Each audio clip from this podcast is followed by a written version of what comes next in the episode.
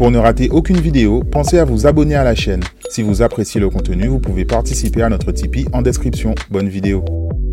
Salut à tous, c'est Shorty pour l'Oxymore. Ce soir à la librairie générale, nous recevons DJ Jairo.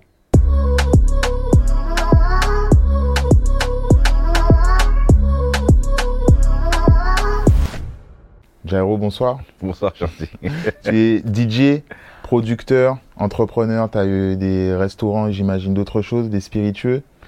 Euh, avant qu'on parle de tous ces aspects-là, ben, j'aurais aimé savoir la, traditionnelle question, en fait, euh, comment tu as commencé la musique, par quoi tu as commencé, est-ce que tu as pris des cours de piano?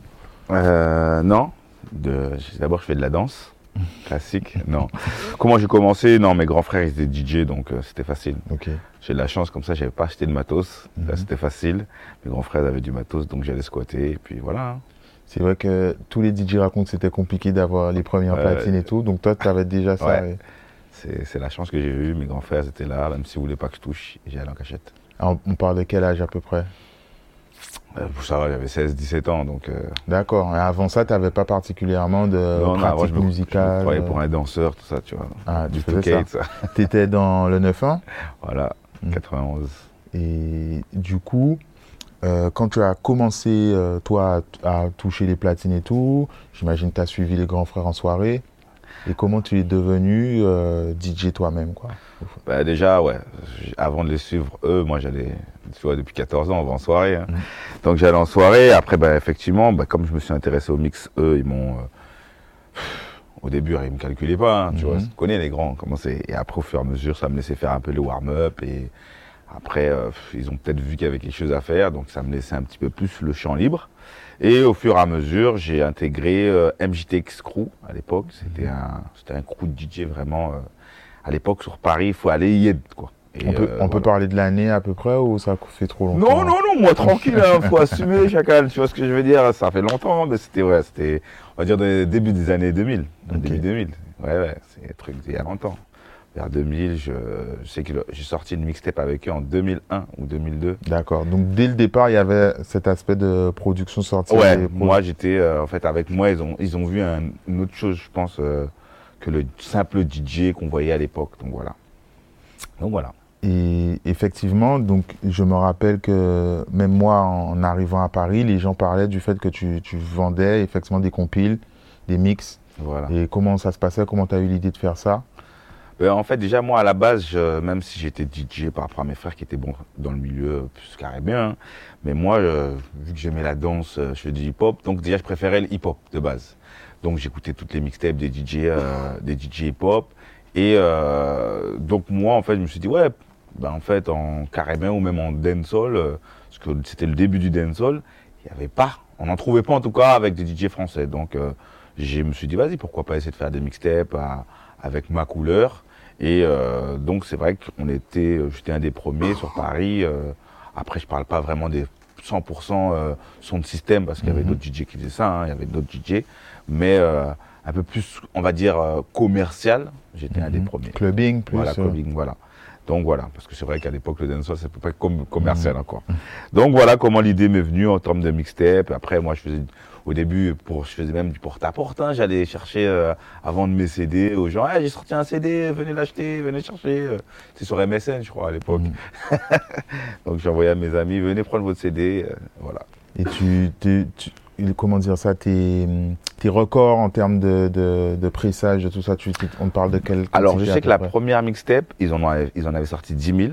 Après, tu connais, tu sais. Ah, mais c'est énorme. Je pensais que c'était 100, 100 CD. Mais non, mais non, mais 100 CD, je les vendais. Je faisais mes boîtes de 100 CD, je les vendais tout seul. Non, ils avaient pressé les 10 000, euh, les 10 000, les 10 000 euh, trucs. Après, tu connais, tu fais carotte. Quand t'es petit, on m'a donné 500 balles, moi. on m'a donné 500 euros. Tiens, vas-y, fais ton mix. Mais euh, il y avait une espèce de rupture. moi, je suivais pas. On m'a juste donné.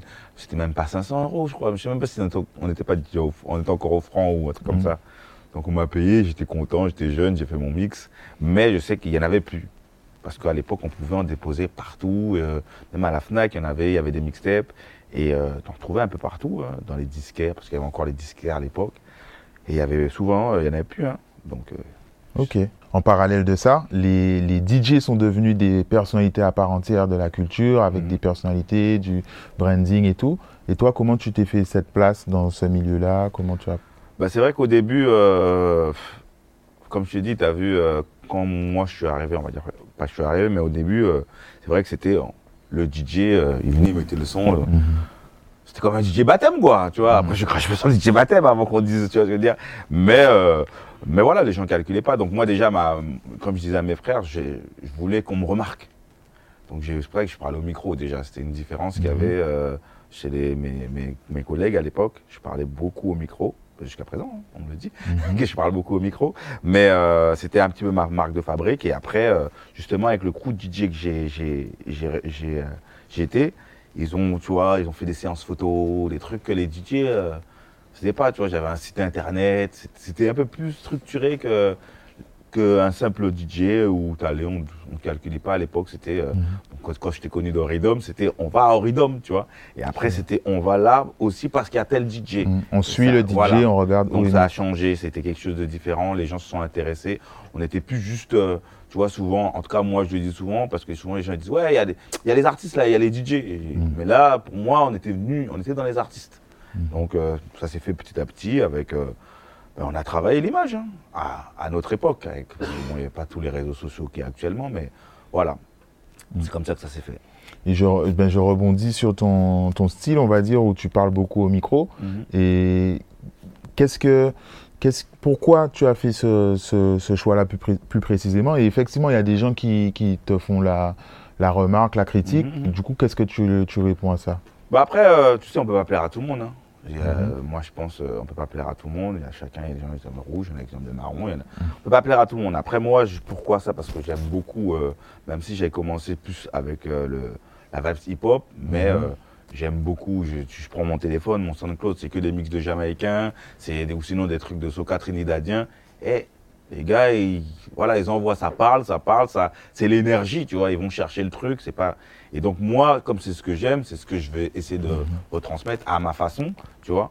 Et euh, souvent, ben, pas plus tard que cet après-midi, je parlais avec une pote à moi, elle m'a dit ah tu m'as dit écraser ça, hein. mais bon, euh, t'aurais plus de trucs. Je dis mais tu sais le problème c'est comme tu voyages pas, tu vois. Et si tu pouvais voyager un petit peu, après peut-être que tu vas voyager, tu vas pas aimer, mais tu voyagerais et tu vas apprendre la vibes. Tu vas dire que finalement. Au moins comprendre Ouais. pourquoi tu fais ça. tu vas te dire que finalement tu parles pas le temps. Mais après, moi je peux comprendre. hein. Il y a des gens qui aiment pas, je respecte, mais après, si t'aimes pas, tu viens pas et puis c'est tout. Ok. Et pareil, tu es arrivé tôt avec un, un gimmick. Euh, D'où ça t'est venu? Est-ce que, euh, je sais pas si ça se faisait déjà, si les autres disaient Ben, en, en fait, euh, c'était, c'était même pas fait exprès. Euh, c'est un, un chanteur, Didi Mighty, Mhm. que je big up au passage, qui, euh, c'est lui en plus qui m'a dit, m'a dit parce qu'à l'époque bon, on avait notre sampleur, on appelait pull up. Mhm. Il m'a dit Timal, local, c'est roté, mettez pour mettre. Tu vois, j'ai dit bah ouais parce que j'avais une époque, à l'é- à l'époque j'avais une, une émission euh, sur Tro- Média Tropical en Mhm. France, c'était et c'était euh, mon émission c'était 100% dancehall mais 100% local. Il n'y avait pas de Jamaïcain. Il m'a dit ouais mais tu peux pas promotionner, promouvoir les artistes locaux, mais mettre un pull-up. Faut que tu aies ta ta patte, tu vois. Donc on a on a eu ce gimmick et c'est resté jusqu'à présent. Même les gens me disaient roté, mettez comme ça. Donc euh, c'est un truc qui est resté ouais. Ok. Euh, ben, pareil, ensuite, là, il y a eu. Alors, je peux pas dire que tu as découvert ou que tu as commencé, puisque dès le début, tu as produit, mais tu Mhm. as fait vraiment de la production, Production, avec ouais. des artistes. Euh, C'était dans. Quelle a été le- la, la démarche, le cheminement pour que tu arrives là? Ben, en fait, euh, j'avais commencé tôt, mais je ne savais même pas que je faisais de la production. Moi, je faisais du kiff. euh, tu connais, Mhm. on fait des trucs, mais c'est après, quand tu, tu te dis, ah, mais finalement, a fait ça, tu vois. Mhm. Et euh, après, plus tard, mais c'était ouais, un peu plus tard, vraiment dix ans plus tard, parce que c'était en 2010, je pense que tu parles de, de, de quand je vais vraiment produire un artiste. Ben, en fait, c'était un, un kiff d'un pote qui m'a dit, ouais, il y a un artiste là euh, qui, qui a quelque chose. Donc, moi, je l'ai suivi, parce qu'effectivement, j'ai senti qu'il y avait quelque chose. Et euh, après, ouais, je lui ai dit, je dis, ouais, mais moi, par contre, euh, je suis, moi, comme je suis un peu matrixé, c'est quand je fais quelque chose, j'aime bien Mhm. je veux que ce soit numéro un ou que ce soit différent, tu vois. Donc même l'artiste, euh, bon l'artiste c'était Kim, hein, qui c'était un- une, artiste de Zouk, et j'ai dit euh, quand on va te prendre pour faire l'album ou pour, pour- quand on va te produire, c'est pour c'est pour pas que tu sois, on dit on a fait un truc, mais il faut que tu fasses partie des meilleurs de ta génération. Et ben je pense que ben, le produit il a bien marché, il a plu jusqu'à présent. ben, j'ai vu dernièrement, elle a fait encore un son avec euh, Gazo, Mhm. c'est ça. Donc je sais que voilà, elle est toujours euh, voilà. Je veux ah, tes bras autour de moi, j'ai des frissons. Mais toi, est-ce que c'était vraiment la, la démarche? Donc il y avait du fait que tu mixes en soirée, tu pouvais pousser ton propre Ouais. morceau. J'imagine qu'il y a les contacts avec les autres DJ où tu leur Mhm. disais faut jouer le morceau. Est-ce que c'était euh, euh, calculé tout ça? Non, même pas en fait. hein. Moi, tu sais, les, les trucs, ils arrivent euh, après en. Non, c'était pas calculé. C'était vraiment à la vibe. Après, euh, aujourd'hui, je dirais plus, si j'ai des projets de musique, ils sont calculés parce que je veux me retirer un peu du mix. Parce que, bon, voilà, Mhm. Faut laisser la place aux jeunes. Mais euh, ça, c'est plus un truc calculé. Mais ça, c'est des choses qui sont arrivées sans vraiment me dire, bon, il faut que je produise euh, parce que là, c'est bon euh, pour montrer. Non, mais effectivement, le fait de dedans, c'est ce que j'ai expliqué à chaque fois que j'ai produit. Je dis, ben moi, j'étais, euh, j'étais voilà, j'étais en contact avec le public. Je savais ce qu'ils Ouais. voulaient. Je savais à peu près, voilà. Je dis pas que j'avais euh, la science infuse, mais à chaque fois, en fait, euh, je prenais l'album. On a fait plein de titres. J'ai dit celui-là, il passera pas en boîte. Et moi, j'ai dit tous mes sons, c'est pour passer pour passer en boîte, et pas pour dire, Mhm. euh, j'ai rempli l'album. C'est bon, ça va faire des mixtapes. Donc toi, tu avais un vrai rôle de directeur artistique, Voilà. en fait. Puisque c'est pas genre, euh, je sais pas moi, euh, Kenzi, Rafia, Dali, tout ça, ils t'amènent des, Non, des ouais. morceaux et tu... Non, non, ouais, Tu- moi c'est vraiment, je regarde et voilà, en fonction, je dis voilà, euh, c'est moi qui allais chercher les compositeurs, je travaille avec eux. Ok, t'allais en voilà, studio avec Voilà, eux. je veux ça, plus ça, fais-moi un truc comme ça. Après, avec l'artiste, euh, on se posait. euh, Il y avait des gens qui venaient, qui, parce que moi je sais pas écrire. hein. Bon, j'ai déjà essayé, mais bon. et euh, donc voilà, mais euh, donc voilà, oui, c'est plus en, en termes de directeur artistique, voilà. Ok.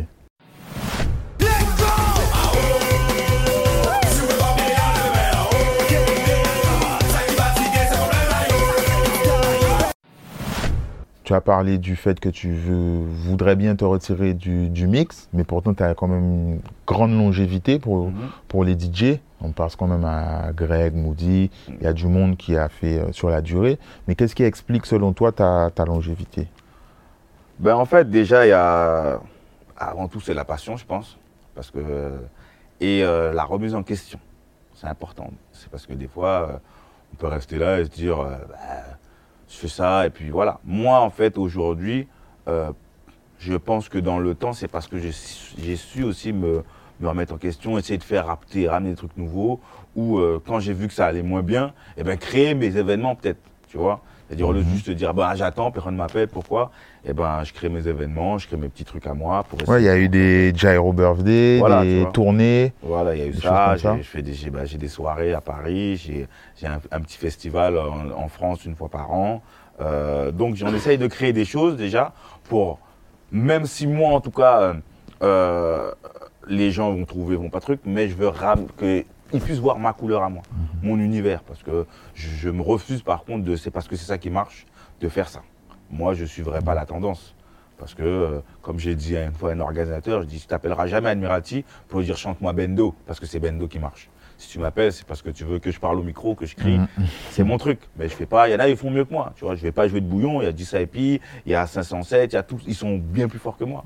Je vais pas m'amuser à mettre du trap. Il y a Greg, il est super fort, Hendrix, tu vois, il y a des DJ qui sont plus forts, donc je les laisse. Moi, mon univers, mon univers. Et chaque, moi, chacun a sa place, tu vois. Donc, euh, voilà.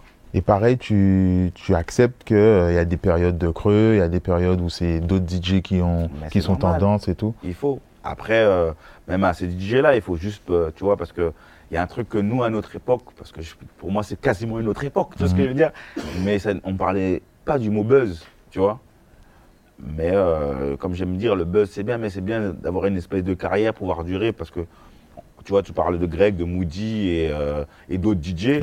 Mais on en a vu passer, en fait, des gars qui, qui étaient là. Mais après, il faut rester, en fait. C'est, c'est facile d'être numéro un. Mais vaut mieux être numéro 2 10 ans que numéro 1 un mois. Tu vois Donc, euh, c'est sûr qu'être numéro 1, tu fais un petit buzz, euh, quoi font mixtape, quoi font, tu vois Mhm. ça, ça, c'est pas facile, mais c'est, c'est, ça se travaille, tu vois. Donc après, pour, le, pour la longévité, moi, je pense que voilà, c'est des remises en question, essayer, essayer de chercher des nouveaux trucs. euh. à un moment, j'ai, je me suis lancé dans le VJing, tu vois, euh, faire des vidéos mix. Au début, on m'a dit, je suis fou, tu vois. Et après, au finalement, comme tout le monde a commencé à faire, j'ai dit, j'arrête ça, moi. Donc voilà, il faut essayer de se remettre en question, je pense. Et tu nous parles beaucoup de dancehall hip-hop, mais tu as aussi fait un gros projet de reprise. euh, Ouais, de des zouk. après, euh, moi, le zouk, c'est. Ouais, ouais, ouais, c'est sûr. Ben, tous les artistes que j'ai produits, ben, on a parlé de Kim, j'ai fait aussi Johan.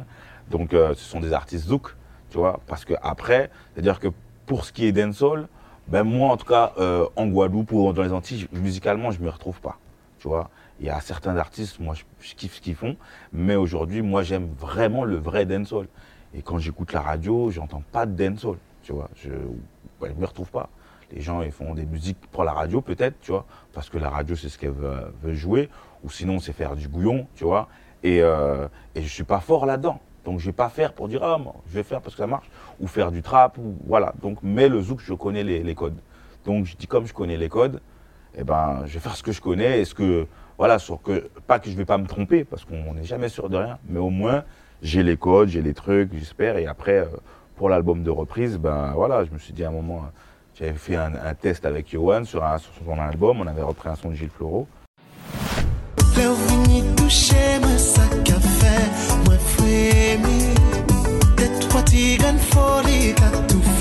jalousi Et je vois que les gens qui suivent Yohan, ils connaissent pas Gilles. Et c'est pas normal, en fait. Tu vois.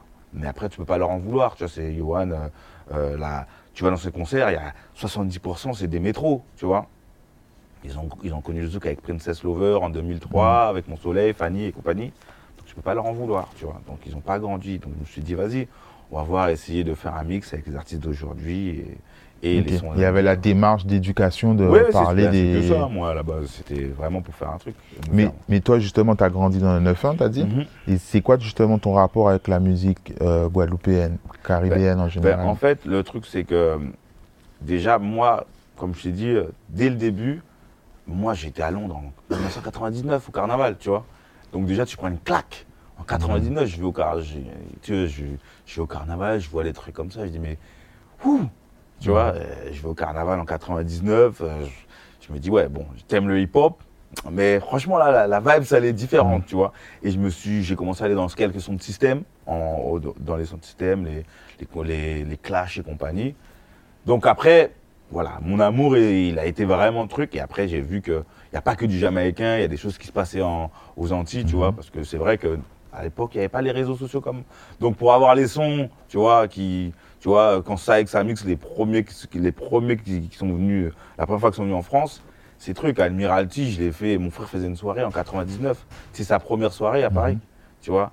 Mais euh, c'était vraiment, euh, au début, voilà, c'était, c'est Londres qui m'a mis une tape, qui m'a dit, le hip-hop c'est bien, tout ça, mais euh, il y a une autre vibe ça à prendre là-bas, Et vois. le zouk, c'est les parents Ah, qui le écoutaient zouk, ça. grands frères, mais mes Mhm. grands frères, c'est- c'était ça, tu vois.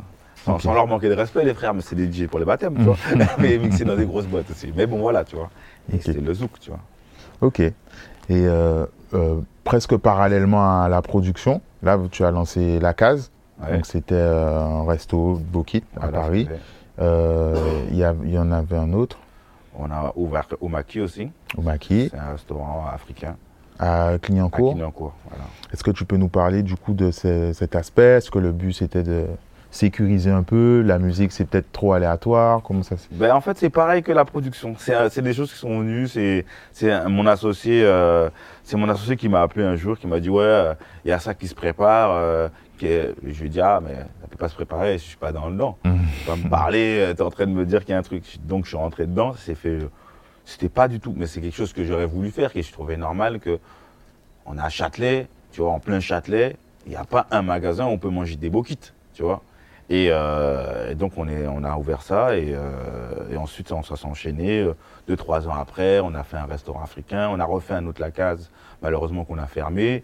Mais euh, ce, qui- ce que j'aime en fait, avec, surtout avec ce projet, c'est que après ça, ben il y a eu une dizaine de restaurants de boquites qui sont ouverts sur Paris ou même des restaurants entiers. Donc tu vois, ça, Mhm. ça a peut-être donné un élan et, et c'est bien en fait. Ça fait combien de temps aujourd'hui là? Si ça fait. Ça fait euh, 11 ans. hein. Ça fait Non, ça 11 fait ans. 12 ans.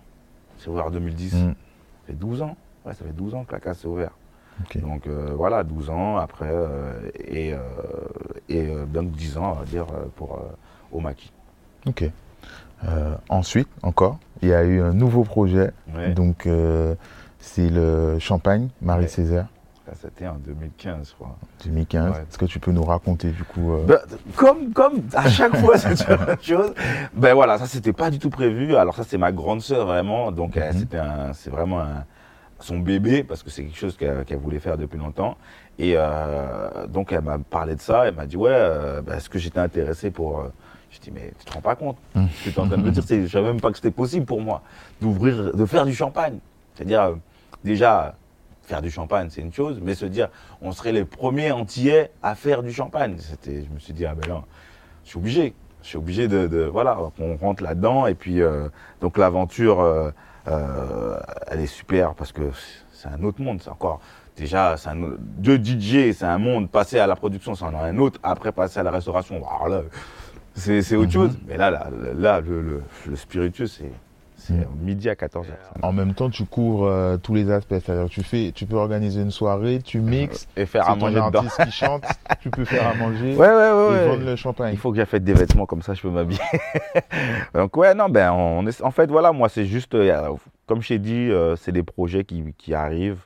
Donc on, voilà, il faut, il faut y aller. Ça marche. Si ça marche, ça marche. Ça marche pas, ben on aura essayé, tu vois. Ça ne coûte rien. Après, euh, ben je fonce pas dans tout, mais euh, il y a d'autres choses, tu vois. Mais euh, on essaye de se dire bon, à bout d'un moment, il y en a, y en a un qui va peut-être pouvoir faire en sorte qu'on ne fasse plus rien du tout. Et voilà, c'est le but peut-être. Et euh, aujourd'hui, tu es rentré en Guadeloupe? Voilà, je suis rentré en Guadeloupe. euh, il y a pas on a vu que tu, tu, tu étais du 9-1. Voilà. Pourquoi tu es rentré en Guadeloupe? Ben, en fait, pour plusieurs raisons. Déjà parce que j'ai une fille et je pense que grandir ici, ça a rien à- ben, je sais pas, pense c'est sûr que grandir ici, maintenant je le sais. À l'époque je pensais, mais là maintenant que je suis là, je suis sûr d'avoir fait le bon choix. Et euh, déjà par, rapport à ma fille, je me suis dit voilà, je la vois pas grandir entre deux cités euh, et même tu es là. euh, Là, elle a rien, je vous la porte, elle va jouer, tu vois ce que je veux dire? Là, il fait froid à Paris, même si tu as une terrasse, tu peux rien faire, on va pas se mentir. Et, et après, voilà, parce que il faut, faut que voilà, les gens, je dis pas les gens comme moi, tu vois, mais il faut qu'on rentre en fait. Je pense que c'est bon parce que bon, je pense qu'on a menti à nos parents, tu vois. Moi, j'ai, moi, j'ai pas grandi du tout. Donc moi, c'est encore plus compliqué puisque moi, j'ai pas grandi ici. J'ai de la famille, effectivement, ma grand-mère et compagnie, mais moi, voilà, je venais en vacances. J'ai, après, je me suis fait des amis, de bons amis. Depuis une quinzaine d'années, je viens tout le temps en Guadeloupe. Oui, mais mais déjà, je l'ai vu parce qu'il fallait, il faut, parce qu'on doit rentrer, parce que c'est important pour l'avenir du pays. Et, euh, et même pour développer, en fait, c'est dix fois mieux ici. Mais il y a 100 000 fois plus d'opportunités en Guadeloupe qu'en France. Après, bien sûr, il y a des branches qui sont plus compliquées, euh, compliquées et fermées. Mais euh, quand je vois ce que j'ai fait à Paris, ici, j'aurais pu faire dix fois, en fait. Parce qu'il y a plus de... C'est plus compliqué, mais en même temps, c'est plus simple parce qu'on se connaît tous, tu vois, le tonton de un tel, donc voilà. Mais après, il faut juste s'accrocher au début. Je suis toujours dans le début, tu vois, mais euh, il y a plein de choses. des projets Voilà, ici, bah oui, on a des projets. J'ai des projets pour ici, j'ai des trucs qui, qui, qui devraient voir le jour euh, d'ici peu. hein. Peut-être que quand l'interview euh, va sortir, ça sera déjà ouvert même. Donc, on n'en dit pas plus pour le moment? Ouais, t'inquiète, je, sais que- ça va, ils vont savoir. Ok. On a des projets, ouais. Et euh, du coup, après euh, ta longévité dans, dans le game, Mhm. euh, quelle vision tu portes? Bon, aujourd'hui c'est compliqué, Avec Covid, Covid, oui. etc. Mais quelle vision tu portes ben, sur le, le DJing, même les artistes, puisqu'au final tu as ton avis à donner en termes de production, de tout ça. Ben, sur le DJing, il y y a beaucoup de DJ qui ont, de jeunes DJ qui ont du talent. Après, moi, je ne les connais pas tous parce que, ben, justement, comme tu dis, ben, de toute façon, les jeunes DJ, ça va vite. En un an, il y a un nouveau qui arrive. euh, Et il y a eu, comme tu dis, il y a eu Covid. Après, il y a des DJ euh, que je connais, euh, justement, par les réseaux sociaux. Ils font le taf, tu vois. Moi, le, le- le truc que j'aime beaucoup, et je dis à pas mal de, on va dire, de jeunes que je check, le, tu vois, euh, je les trouve plus solidaires que nous. Déjà, ça sert bien, tu vois. Après, euh, même si c'est pas les meilleurs amis du monde, tu vois, mais c'est déjà bien, tu vois, parce que nous, souvent, ben, on se check, on fait ah ouais, on se check pas, alors qu'en en fait, tu vois les gars plus que tu vois ta famille des fois. Parce que quand tu mixes tous les week-ends et que c'est les mêmes, tu vois, Greg, ça fait 20 ans que je le vois. Tu vois ce que je veux dire? Greg, on se voit, euh, on se voyait euh, trois fois par semaine des fois. Et je vois, tu vois, tes DJ, ben, c'est tes collègues, mais, à mais euh, avant, c'était, ouais, ça reste mon collègue. Maintenant, j'ai vu que voilà, ils sont, ils sont beaucoup plus poteaux, ça fait plaisir, tu vois, de voir. de sentir en tout cas qu'il y a quelque chose, tu vois. Et moi, je trouve que ça, c'est bien, c'est positif, parce que ensemble, de toute façon, ils iront plus loin. C'est le truc. Il y avait peut-être plus de concurrence avant, c'était plus chaud. Ben, Il y a plus de DJ aujourd'hui qu'a- qu'avant, donc euh, mais voilà. Plus de soirées. Genre à Paris, il y avait. euh, Oui non, quand je vois là, les gars ils mixent, euh, frère, 8 fois par jour, par semaine, alors qu'il y a 7 jours. hein. Non, ils travaillent, il y a du travail, il y a, il y a plus d'organisateurs qu'avant aussi, tu vois. Et euh, donc, non, il y a. Ouais, c'est bien. Après, ils ont peut-être grandi ensemble, je sais pas. Après, ça c'est bien. Maintenant, il faudrait juste que je trouve que, par contre, il y en ait un qui arrive à se démarquer, tu vois, et faire quelque chose de différent. Parce que, par contre, le côté négatif, je trouve, c'est que, ben, comme ils font tous bien, mais ils font tous bien la même chose. Et c'est rare qu'il y en ait un qui fait tous bien un truc différent, tu vois. Et peut-être que s'il y en a un qui fait un truc différent, euh, il va être plus remarqué, tu vois. Donc c'est ça. Et après pour les artistes, ben frère, les artistes, ils- les artistes de talent. hein. De toute façon, il y en a toujours eu, il y en aura toujours, surtout en, ouais, en, Gua- en Guadeloupe et en Martinique, de toute façon. Mais on a des artistes de ouf, tu vois. Après moi, pour être honnête, j'écoute plus les sons guyanais parce que j'adore le dancehall. Tu vois, et c'est là-bas que ça donne, tu vois, euh, vraiment le dancehall. Et moi, les rythmes qui pètent, tu vois. Donc soit j'aime le dancehall ou soit j'aime la soca, mais euh, il n'y a pas beaucoup d'artistes qui font de la soca. Donc euh, c'est vrai qu'en truc, mais euh, quand il y a des artistes qui sortent, tu vois, les, les projets sont lourds, tu vois. Mathieu j'ai écouté son projet, il est super lourd. Euh, L'album d'Admiral, les gens ils peuvent dire ce qu'ils veulent, mais il écrase le bouc, tu vois ce que je veux dire. Donc euh, bon, après, Admiral c'est un ancien, on va dire, tu vois. Mais, euh, mais voilà, les jeunes sont là, ils font, ils font le taf. Il n'y a rien à dire sur ça. Ok. On a fait à peu près le tour de ta, ta riche Euh. carrière. Est-ce qu'il y a des choses que tu aurais aimé rajouter, peut-être dont j'ai pas parlé donc, Oh non, après moi, euh, ça va, j'ai déjà parlé beaucoup là, t'as vu, je parle beaucoup, ouais, je t'avais dit Shorty. Donc Ben, euh, je te remercie. c'est moi Shorty, c'est moi, c'est moi. euh, voilà. À bientôt. Vas-y frère, on fait comme ça.